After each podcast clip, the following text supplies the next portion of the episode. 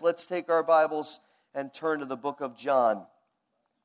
Turn to the book of John. We're going to look at chapters 13 and 21 this morning. Of all the people who were around Jesus in that uh, last week before his crucifixion and then in the weeks following his resurrection, of all the people that walked with him and saw him, over 500 saw him alive of all the ones that were close to him and all the ones that were just starting to get close to him, all the ones that were just watching what was going on. I don't think there is anybody who was impacted more personally than Peter. Peter is a fascinating study. And he's a fascinating person in Scripture. And I can't imagine that there's anyone who felt the sorrow of the cross more deeply. Who, as he stood there watching, felt that anguish and that pain. Maybe Mary, but, but very close behind was Peter. And I can't imagine there's anybody that felt the joy of the empty tomb more than this disciple. Overwhelmed, so grateful, so happy that the Lord had defeated sin and defeated death forever. No one more passionate and more fervent in his commitment. No one more quick to react to the point of being impulsive and, and making mistakes, but he was eager. He was ready to go. He always was, was wanting to respond. So convicted, so convinced about the truth of Jesus Christ. He, he, he was not a person who doubted. When Jesus said, Who do people say that I am? He said, You're the Christ, the Son of the living God. There was no hesitation. We don't see anybody else standing up for Jesus the way that Peter did. But he had imperfections. He made a lot of mistakes. He was too quick to react, too quick with ideas that weren't holy, too quick to jump at the chance to do something, maybe for slightly wrong motives. Just, just always kind of on the edge. And I, and I think that's why the Lord draws us to Him so much and why the Lord shows us His life out there in the open. And I believe it's one of the reasons that Jesus selected him to be the foundation for the formation of the church. Why, why Jesus said, on, on you, Peter, on this rock, you're the one that I'm going to build the church. The title of this story, study this morning is How the Lord Uses What is Imperfect. And I chose that title because even as redeemed, even as those who have been saved and delivered from our sin, that's all God's got to work with. God works with imperfection. As believers, we've been declared holy. We've been positionally sanctified. God has said, You're mine. I, I have saved you. I have declared you to be righteous. You are now pure and holy in my sight. I don't remember your sins anymore. You are my child. You are a, a co heir with Christ of my inheritance. Everything God does points to the future and says, You are perfect in my sight. But while you're waiting for Jesus to come back, or while you're waiting to come home to heaven, you still struggle with sin. How many still struggle with sin this morning? Don't raise your hands, but you did. That's really helpful. We still struggle with sin, don't we? It's, it's still an issue. I, I am not perfect.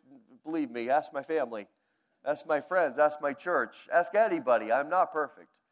Far from it. And God declares us perfect. He sees us as perfect, and yet we're not yet perfect because we won't be fully perfect until we get to heaven. So we still have this struggle of sin. And the Lord has paid the price. He's had the penalty put on him. We're forgiven, praise his name, that he's done that for us. And yet, I don't know about you, but I still offend the Lord on a regular basis and I still offend his righteousness. Maturing in our walk means that we're aggressively putting off the old man, that, that we're very intentional, very purposeful, very, very strong about not wanting to walk as we used to walk, about denying ourselves daily and taking up our cross, and taking that escape from temptation that 1 Corinthians 10 talks about, that the Spirit always provides. No temptation is given to you that you can't escape. So, maturing in Christ is about walking in righteousness. It's about being intentional, about saying, I don't want to live like I used to live. And, and not only do I not want to do it, I'm not going to do it. Because we're not robots. God's given us a choice. God has told us you can choose to walk in sin or you can choose to walk in holiness. I've given you absolute capacity to walk in holiness. So walk in holiness. Now, that seems sometimes like an overwhelming assignment. Like we just, uh, it's just too much.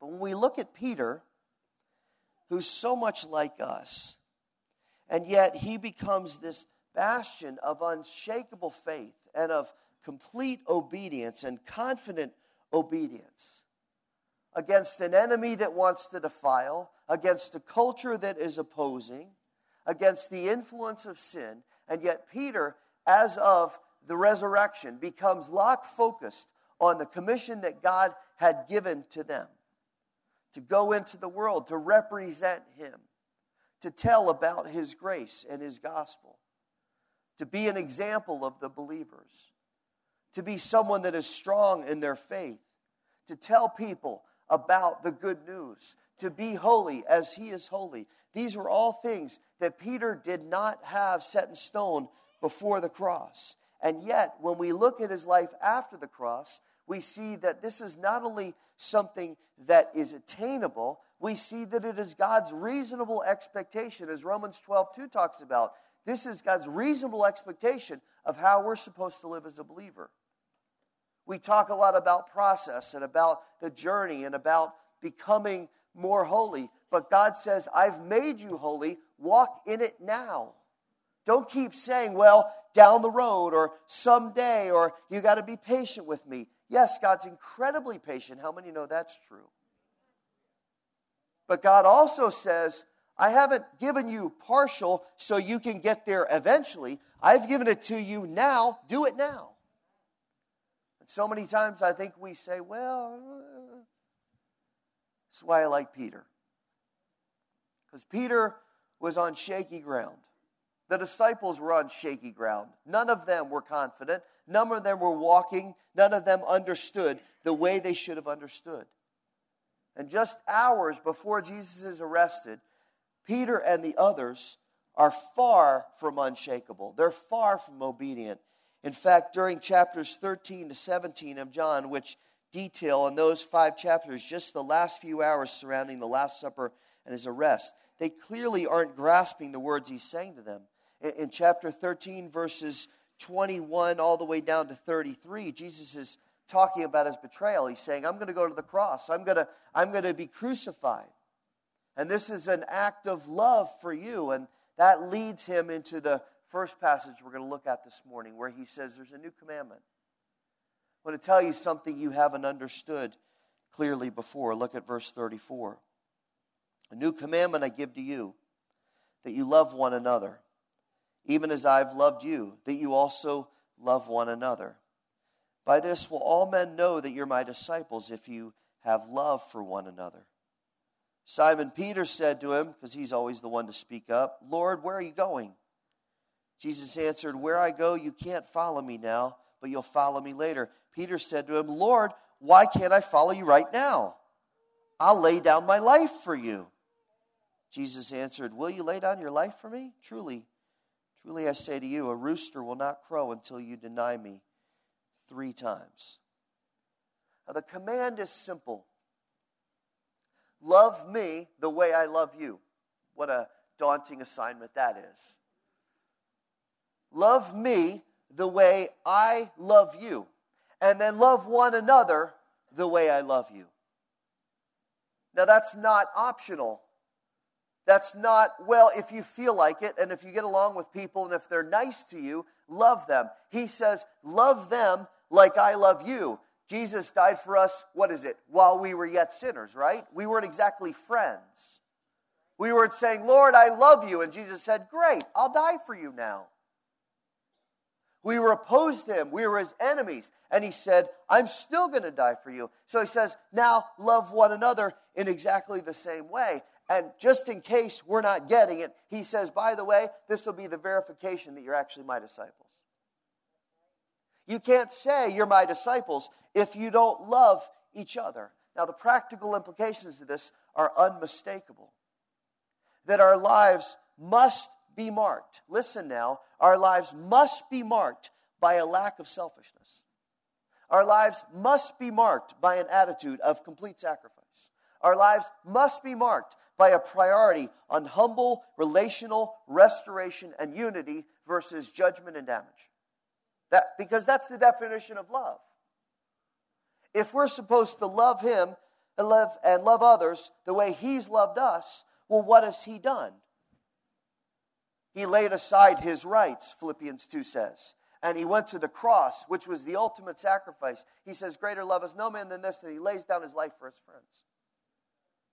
And then He restored us to relational unity with God that we didn't deserve because of sin, but He said, I'm going to pay your sin, I'm going to pay the penalty, and I'm going to restore you to me. So, if we're supposed to love each other the same way, then we're supposed to be marked by selflessness, sacrifice, and restoration.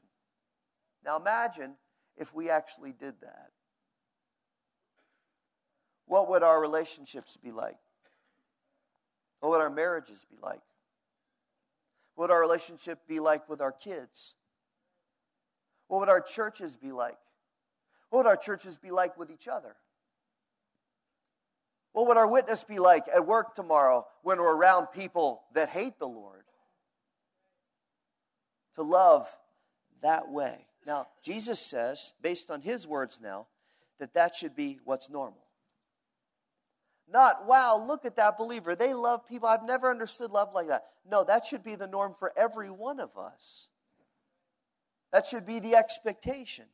And as much as we want to believe that we do this well, Peter's the perfect example of how often we don't do it. And it's a call to love the Lord in a renewed, demonstrative way. Now remember that theme of love because Jesus is going to come back to it.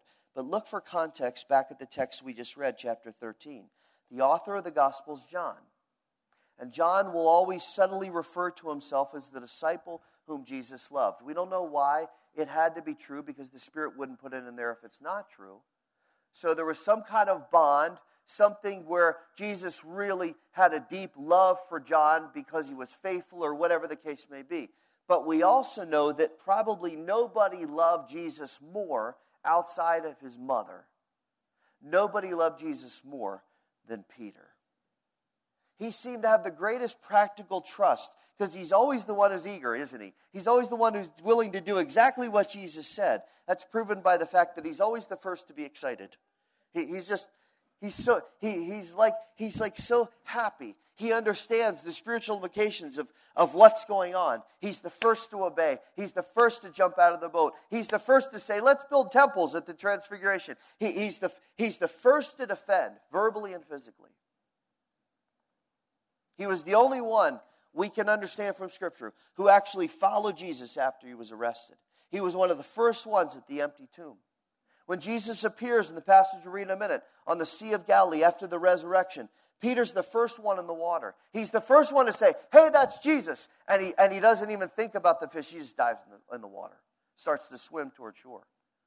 But that was a sight.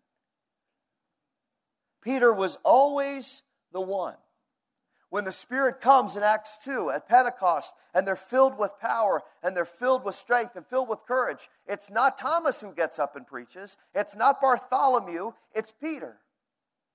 And he gives one of the greatest sermons in recorded history in Acts chapter 2.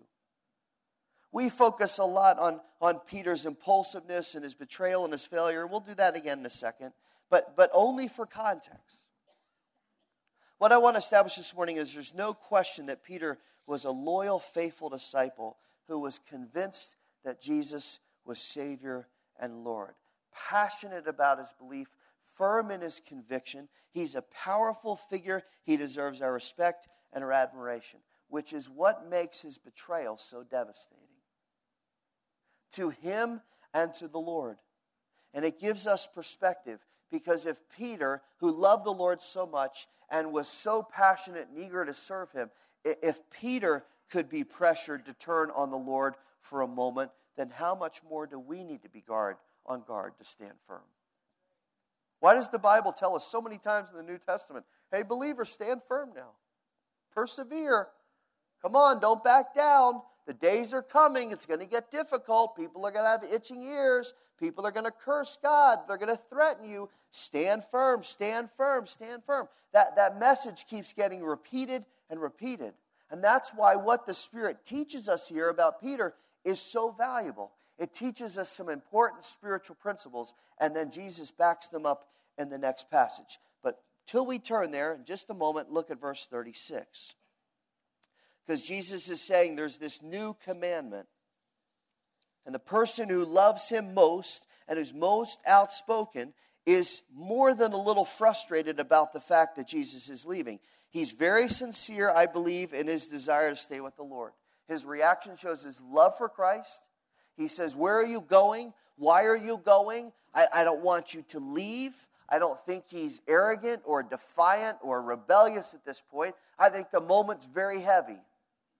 And he senses it. He's an emotional guy. And he senses that something is going on. The other disciples may not fully get it. But Jesus is talking about serious things. And he's talking about being betrayed and leaving, which was unthinkable on both counts. And then Judas takes off for some reason. There's some kind of mysterious thing going on. And he departs, and they kind of don't know. Maybe he's going to take care of some financial thing. They haven't listened when Jesus said, I'm going to dip the bread and hand it to the person who betrays me. And then he dips it and hands it to Judas. But the disciples are like, Who is it? Who is it? And Peter, in this moment, he does, I don't, we don't know if he understands that Jesus is going back to heaven or he's just going away. But we know that he knows that he's leaving. And he says, I want to stay with you, and, and I'll sacrifice my life to be with you. I, I would lay down my heart. You can see his heart breaking in the text. This is not, this is not a metaphor. He's saying, I can't stand it. You're about to leave. And Christ says, I have another assignment for you. And the assignment is very, very simple.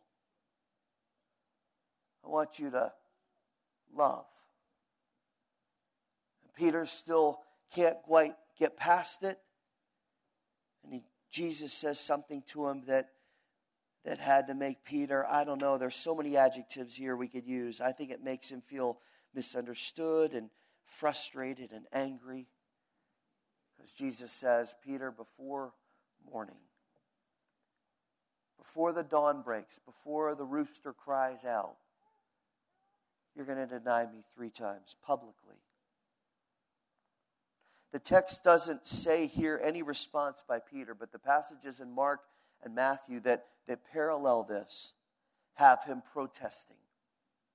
And even the disciples get in the act and they say, Well, well, if we have to die, we won't deny you.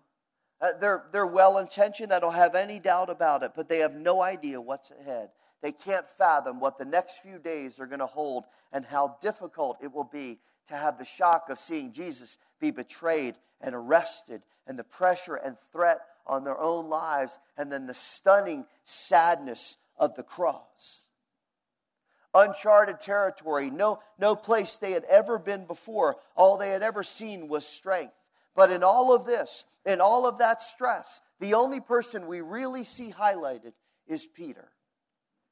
And he's not only highlighted by the text, by the writer, but he's highlighted by Jesus. Everyone had said they would be faithful. Look at it. But there's something about Peter's fervency that causes Jesus to talk about him. He says in the Luke passage Satan has asked to sift you like wheat. Satan wants you. He wants to test you. He wants to, to, to penetrate your defenses and try to tear you down, Peter. This is going to be the test of your commitment and your faithfulness to me. And you're going to be personally on the line to take a stand. He knew it would be a test like Peter had never faced before. And he actually says to Peter, I'm praying for you. Imagine the Son of God saying, I'm praying for you. Not like we say to each other, Oh, I'll pray for you. Hopefully, I'll remember. Now, fast forward a couple pages. Go over to chapter 21, where John narrates the days after Jesus rose from the grave. Jesus had appeared to the disciples several times in the upper room to prove he was alive. And then we have this meeting that takes place on the beach in Galilee, where for some reason the disciples have gone fishing. Jesus appears on the shore, and we have the miracle where he tells them where to find the fish because they hadn't caught any all night. And then they pull in all the fish, and Peter says, Hey, it's Jesus. He's here. And he dives in the water, and, and they all come to the beach to have breakfast. And at that point, the focus goes back to Peter. We've come full circle from the denials and the betrayal and the fulfillment of Jesus' predictions. Now we come back, and the conversation is again, again about Peter. And I have to believe that, that this felt awkward. We don't know what had happened in the two previous meetings. We do know that Peter was a stand up guy. He probably wasn't cowering in the corner going, I hope Jesus doesn't notice me because I denied him. Clearly, he wants to be close to him. Clearly, he's not shy about getting near Jesus. But even if he was okay with it, now, when Jesus now turns and looks at him as they're eating fish and bread by the shore where the boat's parked, and Jesus now turns and looks at Peter and says, Peter, let me ask you a couple questions. And in that moment, all of a sudden, everybody kind of stops eating. You ever, you ever have those moments at dinner like, uh oh, this is not going to go well? Usually happens maybe Thanksgiving. Somebody starts talking about politics or something. It's like, okay, I'm just going to act like I'm eating stuffing, but I'm really listening now. You can kind of feel the tension in the air. And Jesus looks at him, look at verse 15, and says, Simon, son of John, do you love me more than these? He said to him, Yes, Lord, you know that I love you. Jesus said to him, Tend my lambs. He said to him again a second time, Simon, son of John, do you love me? He said to him, Yes, Lord, you know that I love you. He said to him, Shepherd my sheep. He said to him a third time, we don't get that there's any delay here. This is right after each other. Simon, son of John, do you love me? Peter was grieved because he said to him the third time, Do you love me? And he said to him, Lord, you know all things. You know I love you. And Jesus said to him, Tend my sheep. With each time that Jesus asks if Peter loves him, not coincidentally, three times to match the three betrayals. With each time he asks, the pain of his failure gets more and more intense. And that's personified and, and highlighted by the fact that the first time Jesus asked him, he says, Do you love me more than these guys? Because apparently that was part of the problem when Peter was like, I'll die with you. I'll be the first. I'll stand. Uh, we don't know how much bluster there was in that, but apparently there was a little bit of it because Jesus looks at him directly and says, uh, you, you said you were going to die for me. You said you love me, and the implication, Peter, was that you love me more than everybody else. So let me ask you do you love me more than these guys? Do you really love me that way? And the third time Jesus asked, it says in the text that Peter was grieved. The word means sad, uneasy, and almost offended. But the Lord's intent seems to be allow Peter to be uncomfortable. Now, why? Let's draw a couple spiritual principles out of this and say good morning. The purpose of Jesus' rep- repetition leads to the first spiritual principle. And the first spiritual principle is very basic but very important. Personal humbling is crucial to make us effective for the Lord. Church, let's not forget that. We have been through humbling times. We've seen the Lord use us. We've met in a hotel for two and a half years. I mean, this hasn't been a bad place to meet, but we have not had the stability that we all crave. Now the Lord's leading us. Now let's not say, okay, we're fine. We don't need to do any more. We don't need to stretch. We don't need to have faith.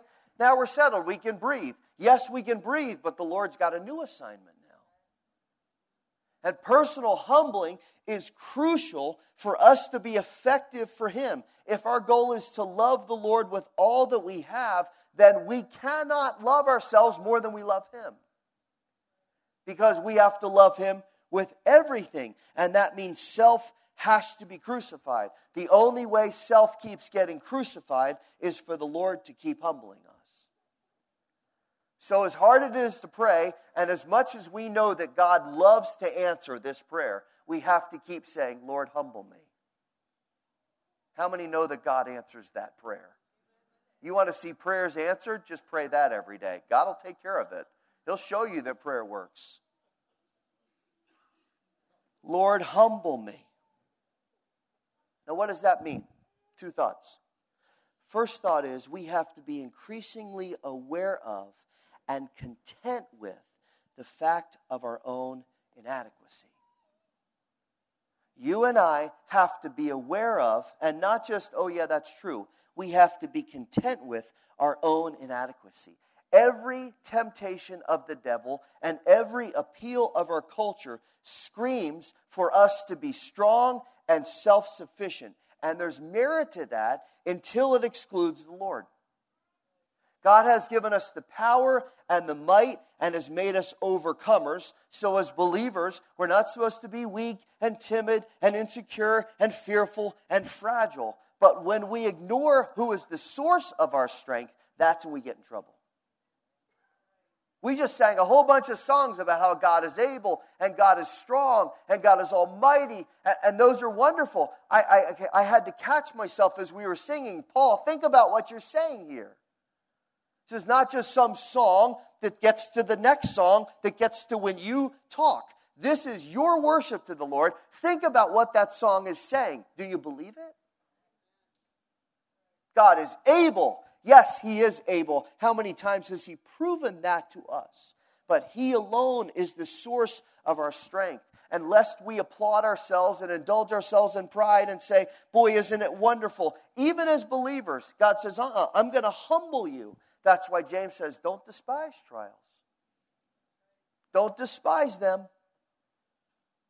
They are to give you perspective and they are to make you complete. They make us complete by teaching us to suppress self and exalt the Lord. So the first step is to recognize and, uh, and have contentment with our inadequacy. The second step that Peter learned is that we have to be increasingly aware of and overwhelmingly grateful for the Lord's complete sufficiency. We have to be increasingly aware of and overwhelmingly grateful for the Lord's complete sufficiency even in the hours before the cross and even in the days before the, uh, before the resurrection, the disciples still didn't understand that. They're, they're fearful and powerless and dejected and, and discouraged and depressed and unbelieving. But what happened when they saw him alive? What happened when he appeared and they finally understood? Oh, now we get it. Now we understand what you've accomplished. And when God gives them the power of the Holy Spirit, they become totally different, fearless, confident, passionate, bold, courageous, and you are not going to stop them in their ministry. From that point on, we've said it so many times how can there be a change in just a couple days? The change was not just the Holy Spirit. We talk about that in Acts 2. I believe the change was they saw the resurrected Christ and they said, Oh, now. Okay. Okay. We were fearful before. You got crucified. We didn't know what to do. Oh, we were so depressed. We just hung out in the upper room. We were crying. The women were distraught. And, and, then the word came back, he's alive. And we're like, we're not sure if that's true. And then you appeared and we got it. We got it. We see the nail prints. We know you're alive. You're sitting here on the beach with us eating fish. We get it. You are alive. And that means you're Lord. And that changes us. The other principle about Peter comes out of what Jesus emphasizes in his questions. The other thought, look at the verses, is that our love for the Lord is what will stir us to stand for him and serve him. Listen, what are the methods that God doesn't use? God does not use guilt to motivate. Let me say that again, because even in the car I was wrestling with that sentence. God does not use guilt to motivate us. How do I know that? Because guilt causes us to think about ourselves. And when we're caught in guilt, either we get so discouraged by our failure that we don't change, or we say it's no big deal. So God's not going to use guilt as a primary method of trying to motivate us. He's not going to simply demand our obedience. Come on now, you're going to do it. This is what will be effective. I'm going to tell you what to do. How well did that work for the Israelites? Remember the Israelites? God gives them the law. He doesn't do it harshly. He gives them the law, says, Love me, have no other gods before me, don't build graven images to me. I'm your God. I'm going to lead you. I'm taking you to the promised land. Remember Egypt. Remember the Red Sea. I- am going to do it. And, and Israel says, We don't want to do it. But you have the law. Well, we don't care. Moses, throw down that tablet. We, we don't care. We build a golden calf. That, that's what brought us out of Egypt. Look at it. So God's not going to be a harsh God who just says, do it because I want you to do it. We're too rebellious to do that. Nagging's beneath him. Begging would diminish him, and neither is going to convince us. The only way that we can fulfill his calling to minister to each other and take the gospel to the world is because of our love for him. If you don't love the Lord this morning, then you're not going to do what he says. If you don't love the Lord this morning, you're not going to tell people about him. If you don't love the Lord, you're not going to trust him. But when you do love him, you say, I want nothing else. I don't think Jesus doubted Peter's love. I don't think he's saying, Do you really love me in the sense that I'm unsure? He knows everything, and Peter even says that. But Peter had not proven his love in Caiaphas's courtyard. So now he's saying to Peter, Peter, I know you love me, but is your love going to be demonstrated by finishing the calling? Are, are you going to love me the way I'm calling you to love me? And, and that leads me back to the question that was so much easier to answer last week when we were all excited about the empty tomb. But let's come a week later. It's now April 7th. And let's ask the question Do you really love the Lord Jesus? Not just because he saved us, but because of who he is because he stripped sin's power and freed us to walk in righteousness, because his grace is sufficient. His grace is made perfect in our weakness. He's called us to trust him. Now it's starting to get hard with everything we have. He's called us to voluntarily deny ourselves daily and bear his cross, even if it has a personal and social cost. Do we still love him? Do we still love him knowing that it's counterculture and counterintuitive and it requires faith and not sight? Do, do we still love him? Because that's what Jesus is asking Peter. At the core of his denials, he's saying, Do you really love me? You said you did, but I didn't see it affirmed. And when that rooster crowed and I looked at you, the Bible says he looked at Peter. When I looked at you and saw your guilt and your sorrow, did you really love me then, or did you deny me? What's it going to be, Peter? Because I have a plan for you. Are you going to trust my protection? Are you going to stand for me? Am I going to be first and foremost, even when you can't see what's coming next? Are you going to be blinded by self, or are you going to love me? That's the question for us as believers this morning. I can't think of a more pertinent question for us. Do we love him? Now, something happened. Let me finish. Something happened in the days after the denials that changed Peter's heart. And it caused his love and appreciation for the Lord to be permanently changed. I believe there are three things. Let me give you these and we'll pray. First of all, what, what will cause our love to explode? What caused Peter to go from denial to I will never be silenced? You can kill me, but you won't shut me in Acts 4. In the span of 50 days, how does Peter go from, I've never seen him before, to I will never stop talking about him again? How does that happen? I think three things. First, when he saw his Savior suffer for his sins, any measure of selfishness and any demand for his rights and his ways was eliminated. When we really understand the cross, we deny self. That's why Jesus, when he said, deny yourself daily, what's the next sentence? Take up your, tell me, cross. Why does he point us back to the cross? Because the cross is where we understand exactly what Jesus did. I was thinking about the old hymn last night. Alas, and did my Savior bleed, and did my, the sovereign die? Would he devote his sacred head for sinners such as I? And then you get to the chorus. You know it? How many know what I'm going for here? One of you. That's wonderful. So we're not going to sing it, you and me, Larry, okay? I thought we'll sing it, but nobody knows it.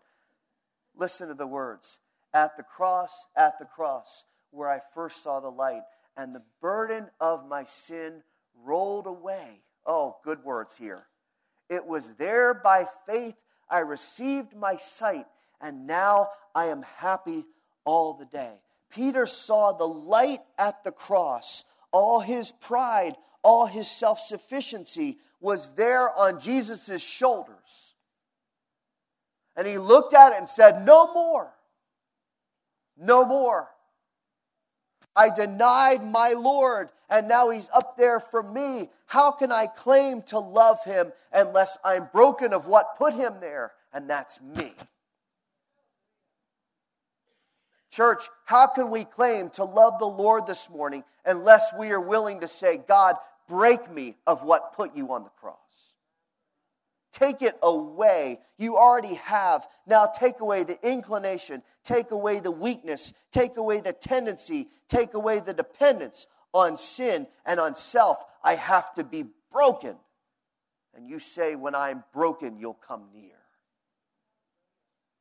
Second, when Peter knew the reality of Jesus' total victory over sin and death, it gave him confidence and boldness and commitment.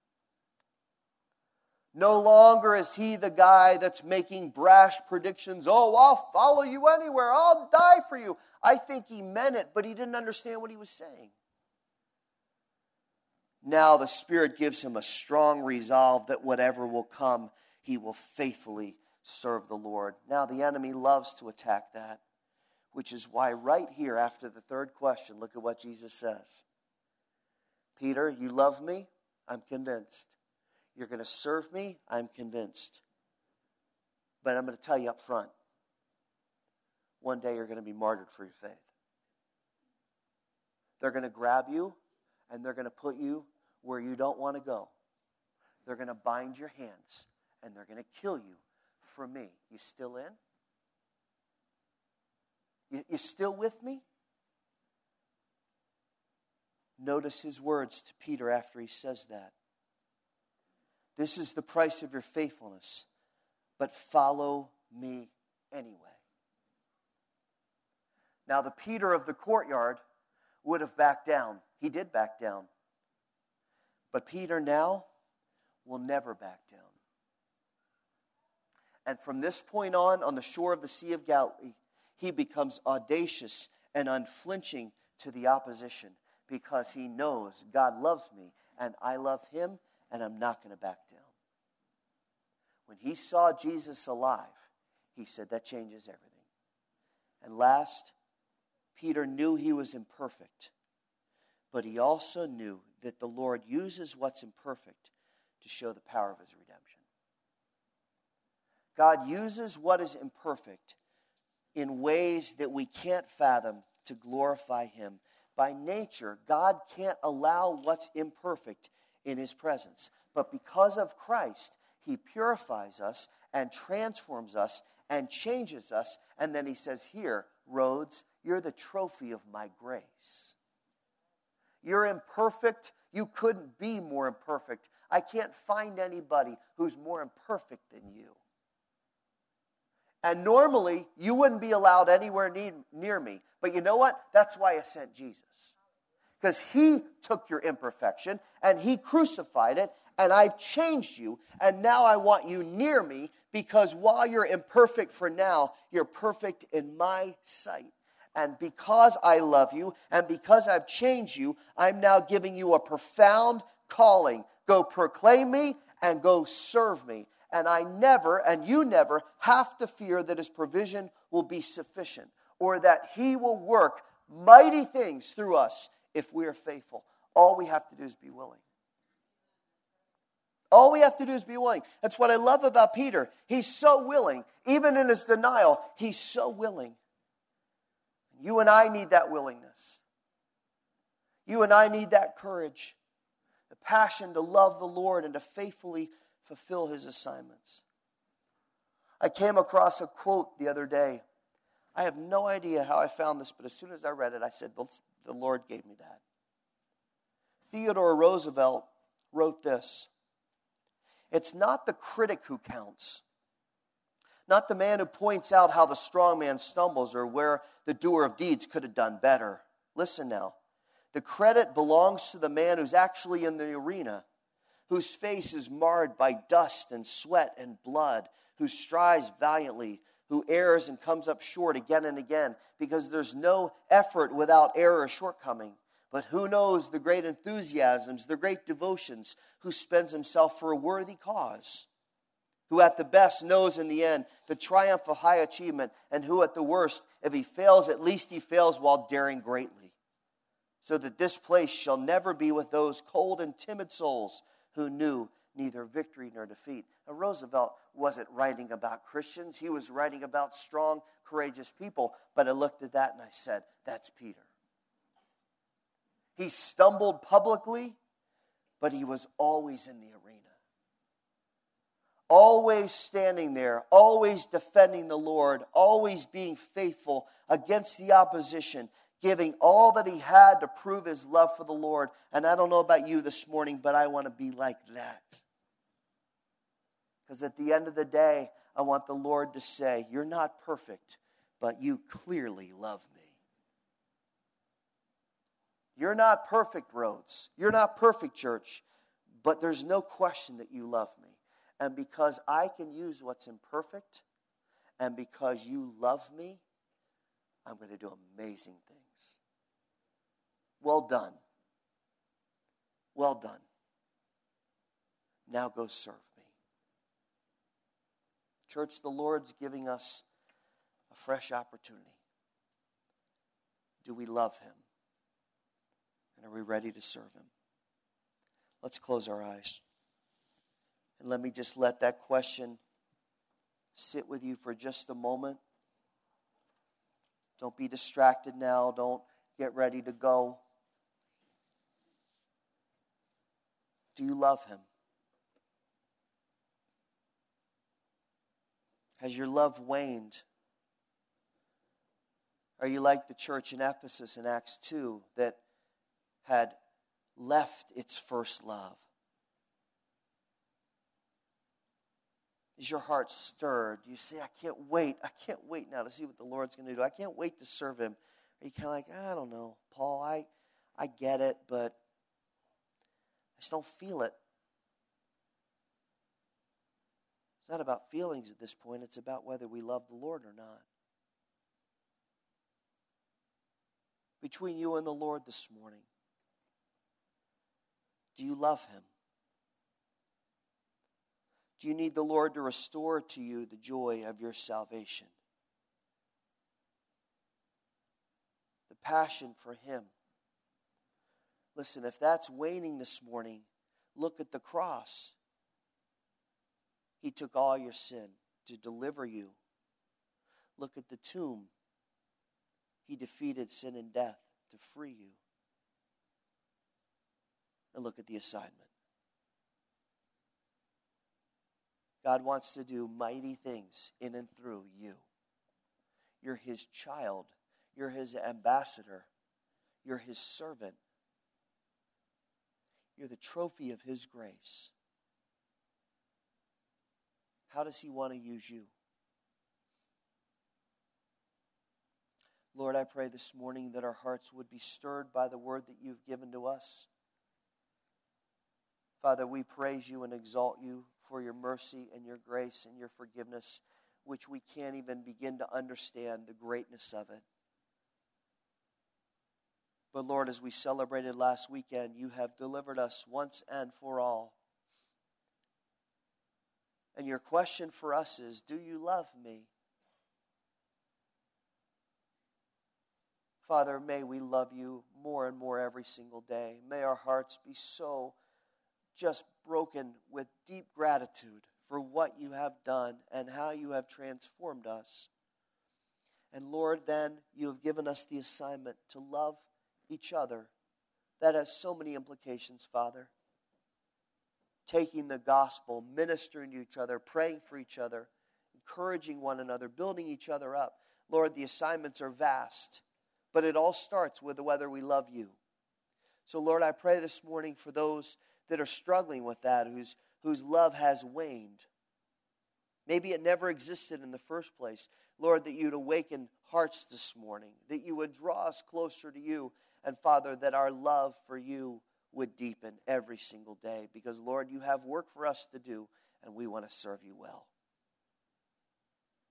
We thank you and praise you that your love came first, and it was so abundant that it changed us for all eternity. We thank you and praise you. We ask you now to use us in a mighty way, not so we'll get credit, but so you'll get glory. And other people will know your love and will receive it and live by it. We thank you and praise you in Jesus' name.